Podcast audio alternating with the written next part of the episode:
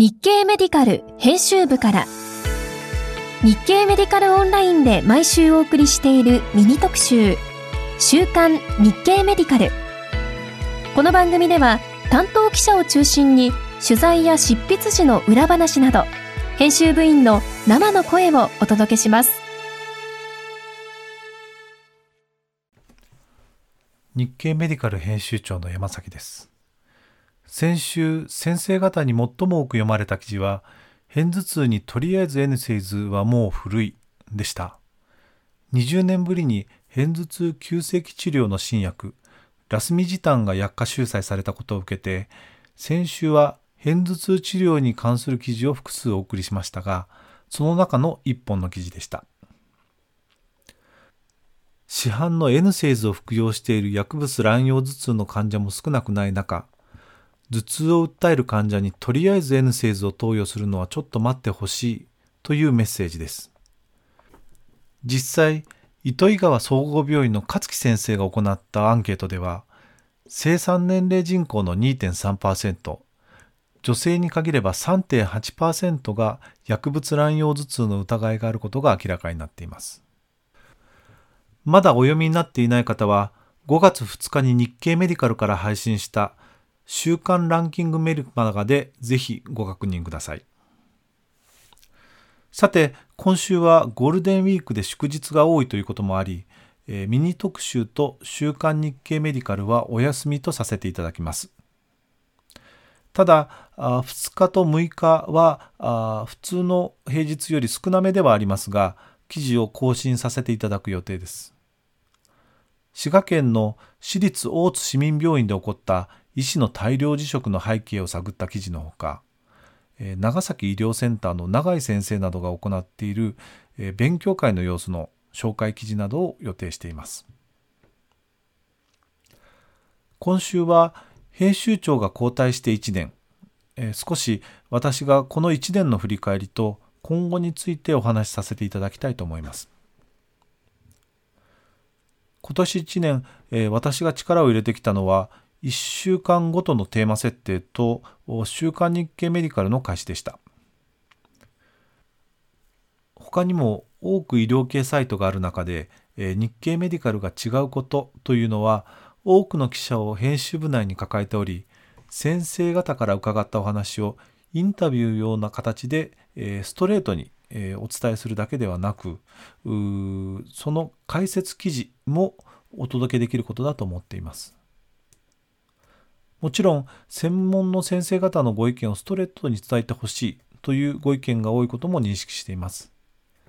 そのため毎週1週間ごとに提供しているテーマの記事は多くはストレートに先生方のご意見をお伝えするものになっています。その上で、えー、週刊日経メディカルはその1週間なぜそのような専門家の先生方のお話を伝えてきたのかということを担当記者がいわば横串を通す形でまとめています。PDF や HTML メールで提供している週刊日経メディカルには、それぞれ専門家の先生方により詳細に解説していただいている記事へのリンクも貼ってありますので、ご興味があれば改めてそちらに飛んでいただくことも可能です。まだ週刊日経メディカルを読んだことがないという方は Google などで週刊日経メディカルで検索してみてください。こちらは登録していない方にも読んでいただくことが可能です。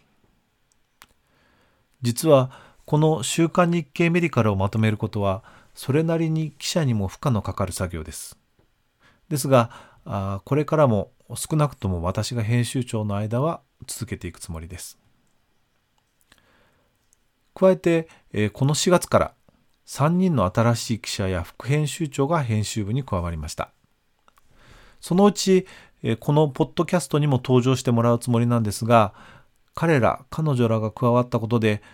これまで人手が足りずにお伝えできていなかった臨床、検討会などのニュースをお届けしていく予定です。また実は日経メディカル創刊から50周年の記念すべき年となっていますそのためこれから年後半に向けていくつかの新しい試みも進めていくつもりです。まず、ゴールデンウィーク明けから過去50年に日経メディカルでいろいろとお話を伺ってきた方々のインタビューを再録します。日本医師会で長年会長を務めてこられた武見太郎氏の晩年のインタビューや医療費亡国論などをまとめた吉村仁氏。さらには作家の遠藤周作氏のインタビューなどもありました。改めてバックナンバーを読みながら日経メディカルの歴史を感じていた次第です。また3月末に医学書院の協力のもと医学大辞典というタブにオンコロジー大辞典という項ができました。これは医学書院の複数の書籍からがんの診断や診療あるいはえ抗がん剤のレジメまでえ細かく調べられるという機能です。今年はこのような辞書機能が他にも充実していく予定です。すでに、えー、準備は着々と進んでおり、早ければ月内にも部分的にその機能を提供していけるという予定になっています。ということで、え、今週は短めでしたが、え、山崎が一人でお送りしました。今週も日経メディカルをよろしくお願いいたします。